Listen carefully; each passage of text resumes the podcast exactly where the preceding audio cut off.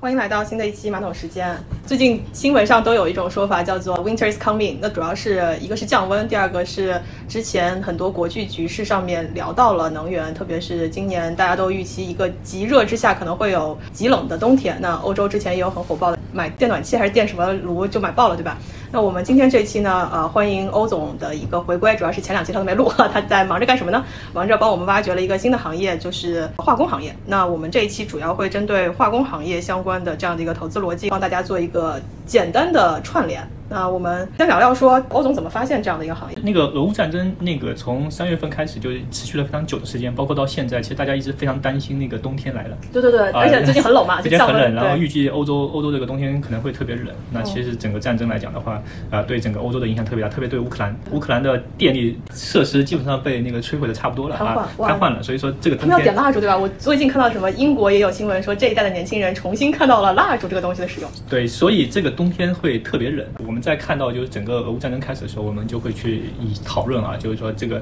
对对我们这个市场到底有什么影响？嗯其实每天这个社社会上发生的事情，或者国际上发生的一些事情，对我们的生活或者对这个市场都会产生一些微妙的变化。对那俄乌战争是一个非常巨大的一个事件。整体来讲的话，就是说我们可能最先想到的是石油，对呃，俄罗斯是最大的一个产油国之一。嗯，当然这个俄罗斯能，但是它的产能影响那个全球的一个能源价格的变化。但是沙特啊等等 OPEC OPEC 整体的一个能源、嗯它的一个量啊，它会做一个自我的调节啊啊，，你还不至于让这还个不市至场嗯于让这个市场特别的有一个大的一个变化哈。我们看这两个国家，其实最关心的，其实当时是看到的是乌克兰。那乌克兰其实是主要的产粮国，哦，对，啊所以当时我记得那个俄乌战争一开始的时候，先说的是能源，说的是石油，后来不是有什么管子什么的事情，就开始天然气嘛，然后后来就有一个声音在说啊粮食，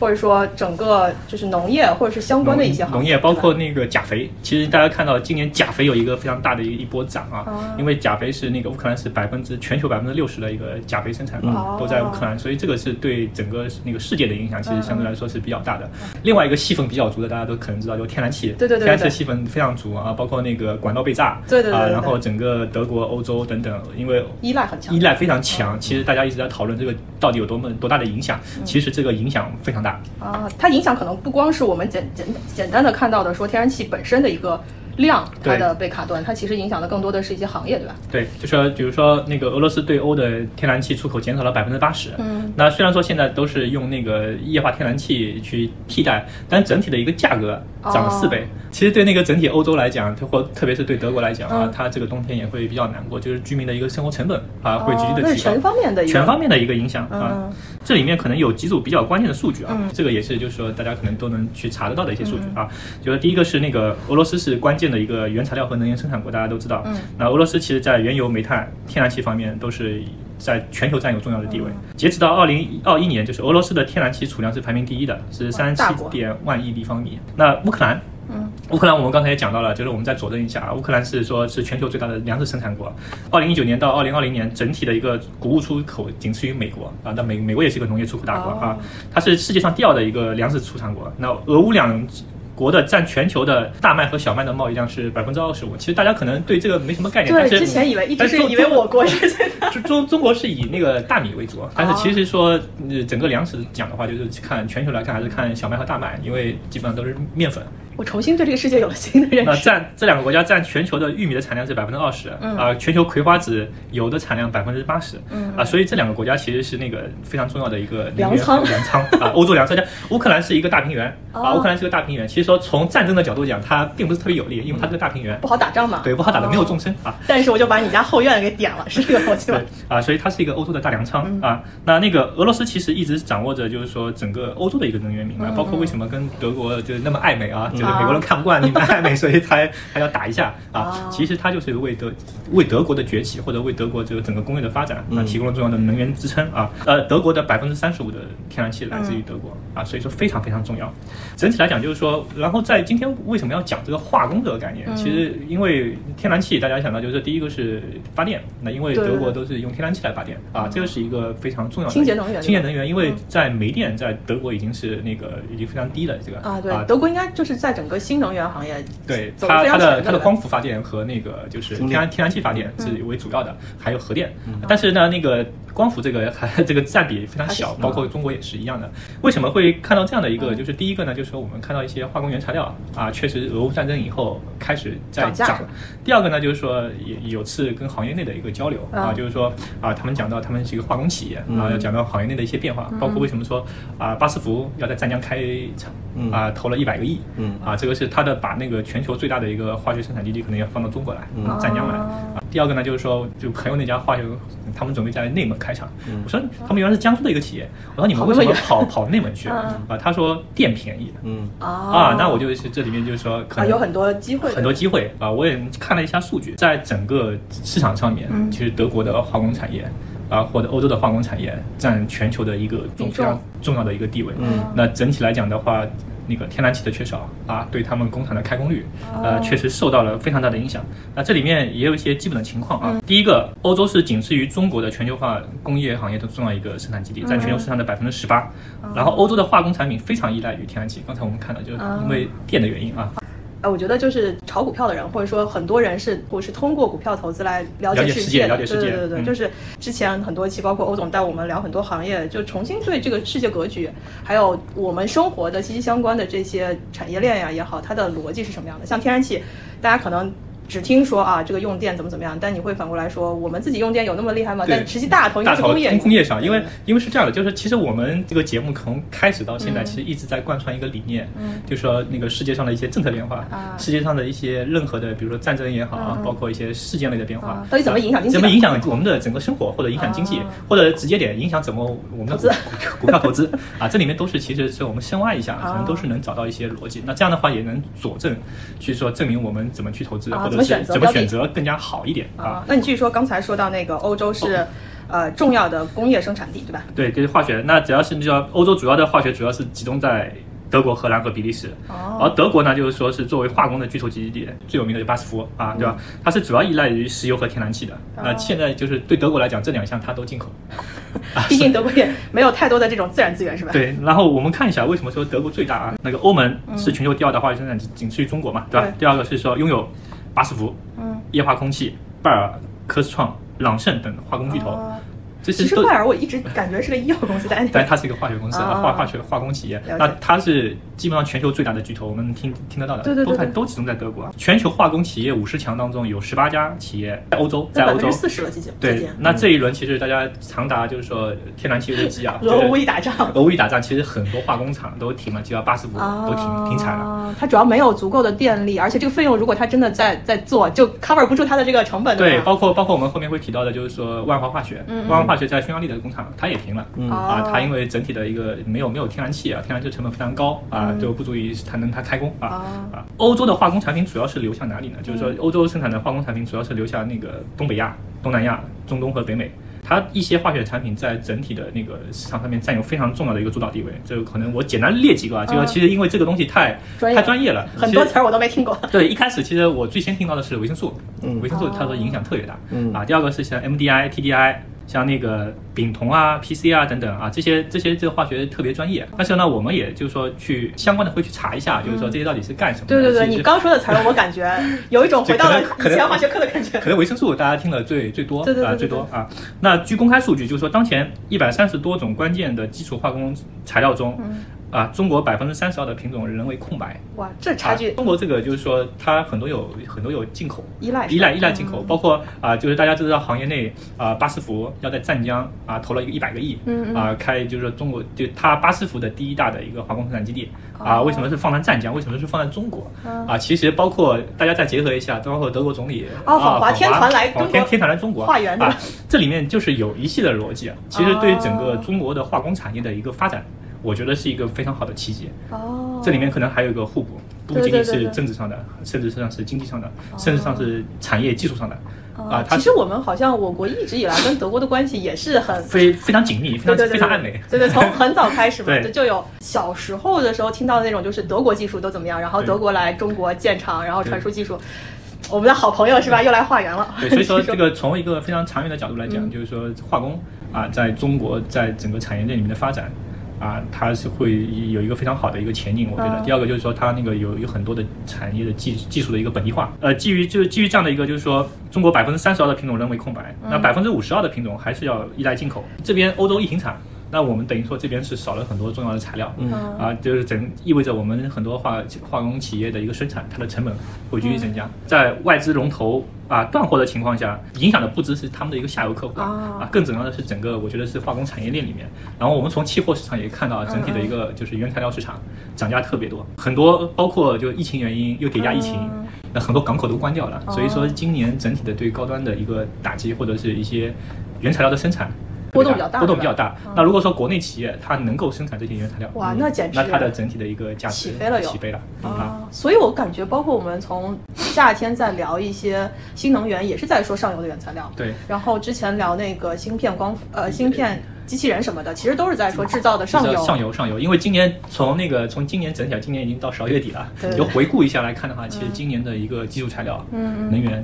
涨得特别好。其实大家可以关注一下，包括煤炭，对对煤对炭今年的一个整体的一个涨幅啊，也是非常可观的。对，所以我们也插播，就展开聊一下投资机会这件事情，包括可能今年都在说大宗，还有商品市场、期货市场，感觉有一波投资人也是啊，对这个包包括其实今年有一个很长的一个通胀啊，嗯有个通胀预期在里边。那通啊，胀、那也会导致价格增长。对通胀的时候，往往打导致那个商品商品的价格会是自己会啊会稍微好一点啊。那我们真的是殊途同归啊！跟佳明聊期货也差不多，上期聊到了，很快我们也会想对商品期货这件事情做一个讨论。就大家聊着聊着，就发现对世界的认知 又回到了一条路上。是的，啊、嗯那我们也预告一下，就是欧总其实给给到欧总一些压力啊，欧总在年底会准备一个年度回顾，大家可以期待一下。然后我们说回来这个化学品，所以那个整个市场来讲的话，就是说对整个化学品的调价，嗯啊，调价就是说那个非常直接的啊，就上近百家化工企业都发函啊，这里面我大致罗列了一下啊，啊，我们的那个树脂产业链。啊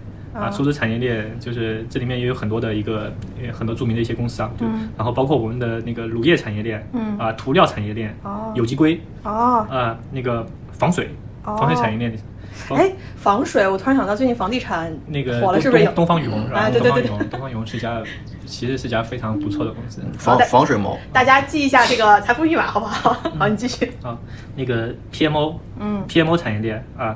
那个 MDI 产业链，那个 PP 和 PE 产业链啊，这嗯些 PP 和 PE 可能会相对会比大家都比较熟一点啊啊呃，还有个 PA 六、PA 六六啊、PPT 这些产业链。哦那整体来讲，整个那个这这里面像 PA 六、P PA 六六、PPT 是巴士服务杜邦啊，杜邦也是非常有名的美国的那个啊嗯对对对就是好我像们我们财务里面有个杜邦分析法啊啊，就是是从这家公司引展开引的的管理衍生出来的。哦那整个产业链里面啊，都是在那个就是说在在非涨得非常厉害嗯嗯嗯啊，非常厉害。那也就是等于欧洲整个化工产品，它其实做的是一些原材料的生产，然后生产完之后，它的流向是流到东南亚和其他全球上面的再加工，也不能叫加，就是生产制造企业会针对这些化工原材料进行相关你说的那些产业链的一个一个生产发展，对吧？对，所有的那个化工产品里面，就是在关注这些里面，就是你去搜一下嘛对，嗯就是不认识的，我们可能就百度一下。跟行业内聊起来，就是说整个波动会比较大的。那这个国国内有替代产能的，嗯比如说我们找了一个标的叫那个 TDI，TDI 这个呢，就是说其实它是一个一些塑料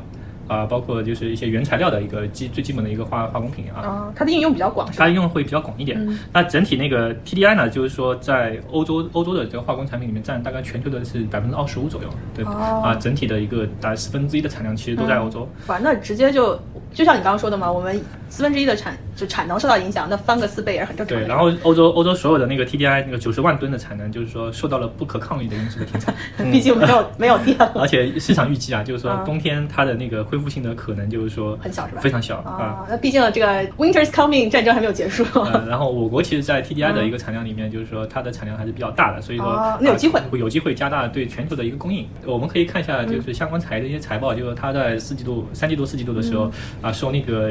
原材料价格因素上涨带来的一个利润增长。啊，相相对来说是 可观呃是吧比较可观的哦啊。呃，我们可以看到，就是说 TDI 从八月初以来啊，八月初以来从那个一万五千元一吨上涨至了一万八千七百元一吨啊。那这里面这里面大家可以看一个明显的一个数据，就是嗯沧州大化、啊，沧州大化的就八月十八月九号的一个股价在十三块钱左右，是一个比较低的位置。嗯那现在的整个 TDI 的价格是在两万二左右，哇嗯两万二左右，涨幅是有点厉害。那我们到了那个十月份，十月份的时候，十月中的时候，我们那个沧州大化的整体的一个股价是到了一个呃二十六块钱，那差不多是两个月的时间啊、两个月的时间它正好是一个翻倍啊嗯哇翻倍的一个一个价格啊，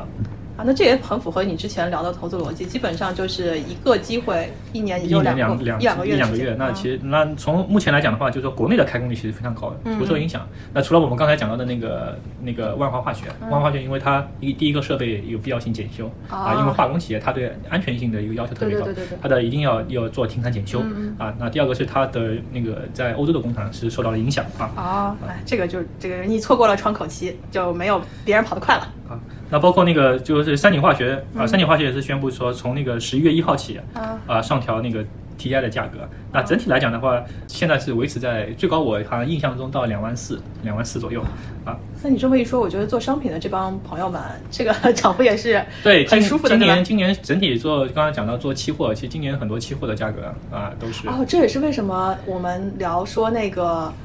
呃私募那条线在做 CTA 的这个产品，今年感觉应该是卖的比较好的，毕竟 CTA 它很大一块儿就是在做商品期货的这个策略嘛。对。嗯，那我们说回来这个 TDI 好了，就是刚刚也给了大家一些所谓的财富密码，大家可以关注一下。那我们往后看呢？讲一下这个整个 TDI 行业嗯吧，就其实 TDI 行业它的那个生产壁垒是相对比较高的，国内的一个产能其实也就这么几家公司、哦啊。那为什么呢？它是一种呃毒性非常强的一种一种化学物品，它有特殊的气味，哦挥发性非常大，哦非要需要非常严格的管理。就为什么那个不是说谁随随便便对，立刻现在进它场它就它有可一定以。的壁垒、哦啊。然后为什么说万华要那个检修嘛？因为它对哦设备的要求很高。啊对，这个出一个事儿，它的它造成的损失也会很大，对吧？对，TDI 是生产难度较高的，嗯就是说在国际上拥有 TDI 自主产权，就是自主那个知识产权去制造的，那只嗯有巴斯夫、科斯创、万华化学、三井、陶瓷化学、沧州大化，那生产企业只有八家啊，哇所以那它的其中这它垄它断它度很高啊它的一个集中度非常高嗯啊，非常高。啊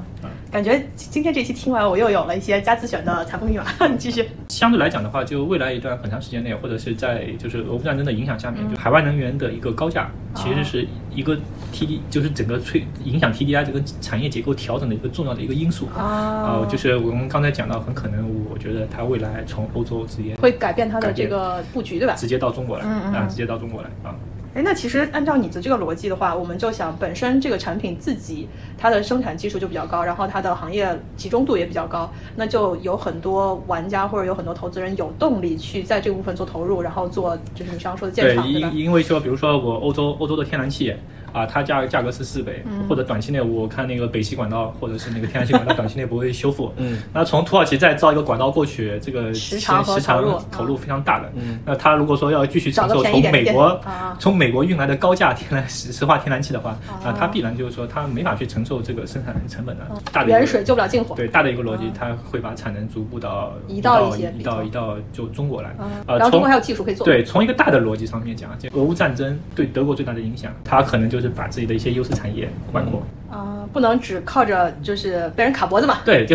也也是回过来，就是它它可能对跟哦美国之间，嗯，对，或者就是这这里面有个一个博弈在，嗯啊，所以说为什么到中国来？其实中国有个好处，中国的其实其实还是基于煤电，成本相对来讲比那生产这样的一个化工企业、呃化工产品，哦那它有一个天然的价格优势啊，成本相对会比较低啊嗯，导致说国内的一个出口啊、进就生产啊，它都有优势了。对，而且那个市场都产不出来了，那我们既然又能生产，然后价格又低，哇，那简直就起飞了。对，所以说为为什么就从一个大的逻辑上来讲，就是巴斯夫在湛江建一个大的厂，那它的一个配套的上下游，嗯啊、这个有点像什么呢？这个有点像，比如说，呃，特斯拉啊在中中国国建建厂厂啊，嗯那它其实带动了中国的汽车产业的上下游的啊、哦一些公司啊，啊，那我们如果同样做一个简单粗暴的类比，就是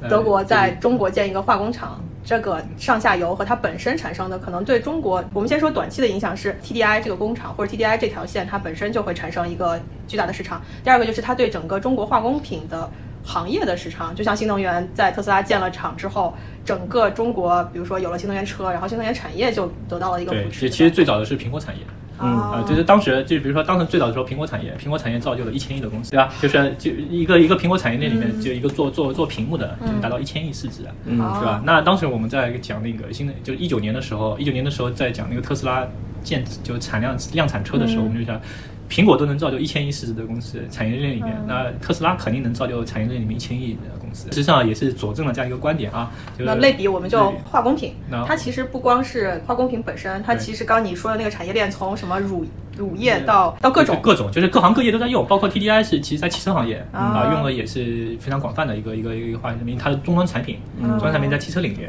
啊也是用的非常的一个广泛的。啊嗯，因为下来好像是基础工业这一块，我们国家在方方面面，能源上，然后在劳动力上对，在原料上，其实都会有一些优势。就比如说对这对届世界杯，我们跟卡塔尔签了一个天然气的二七年的一个一个一个一个长约，啊好像我觉得就是我们在政治环境上也能保证一些东西的供应。因为我其实之前不太了解化工品，对对但是我对我其实比较关注这种地缘政治这种戏剧化的一些故事。嗯就就比如刚刚欧总提到说。就是北溪管道，就北溪管道是从俄罗斯直接到德国的，德国它是走波罗的海的嘛？因为它为什么走波罗的海呢？因为就是波罗的海就不经任何国家，因会为受到地缘影响 对，。因为其实刚才提到条件就是如果如果走土耳其，因为土耳其其实像东欧的这些国家，它都要发展自己基础工业的，对嗯所以它其实都要用到俄罗斯的原料。当然呢，你经过越多国家走地面通管道，就卡你的脖子的人就不多不可控因素更 多，对，所以感觉感雁过觉嗯拔毛，对，就欧洲这个地缘政治的问题，很有可能就会是一个长期的问题，就嗯等于是说。可能我们的一些基础化工企业可能会在未来的好几年都会受益于这个逻辑啊。对对对对对，而且就刚才在聊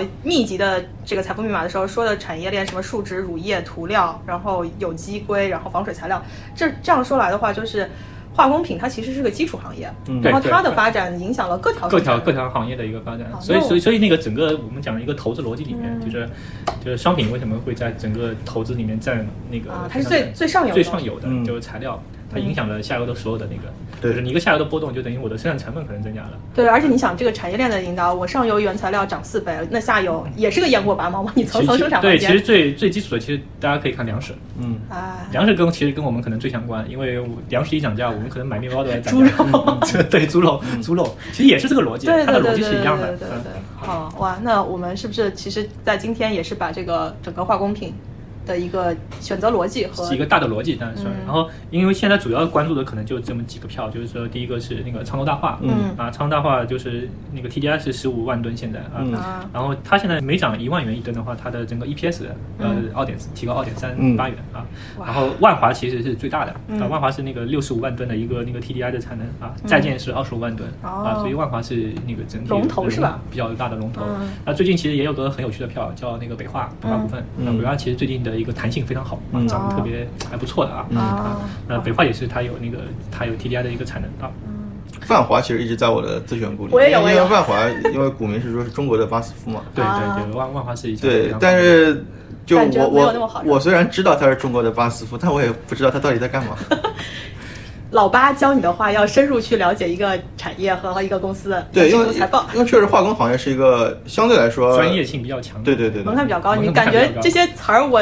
真的没有机会 听过。对，就是你可能听了也不那知道干嘛个也不知道干嘛的，啊其实他告诉你说啊，这个材料其实就生产这个塑料杯啊，你就有概念了， 有对有对概对念了对，对我们对这个世界的认知还是需要更更丰富一些。对，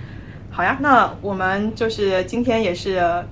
开启了一个新的行业的讨论，而且从我自己的听感上来说，反而甚至比我们之前聊的一些很细分的产业，它是一个更基础、影响面更大。且虽然我们今天说到的一些财富密码是短期已经有很不错的表现，但我感觉对，未今来年今年已经有很不错的表现，但是我个人感觉未来还还有未更大来的还有更大的空空间间啊，因为就我们的逻辑嗯其实没有变。对对对啊对就对我们今天主要还是跟大家谈的是从一个大的一个逻辑去看整个行业或者看整个选股啊。嗯，有一种欧总手把手的教大家这个逻辑，然后不断的用具体的行业来去巩固加深这个联系。好呀，那啊、呃我们关于化工品的这个初期的一个科普也好，或者说一零一课就先到这里了。那我们期待刚才预告的欧总的年度总结。好，谢谢大好家。谢谢大家。嗯。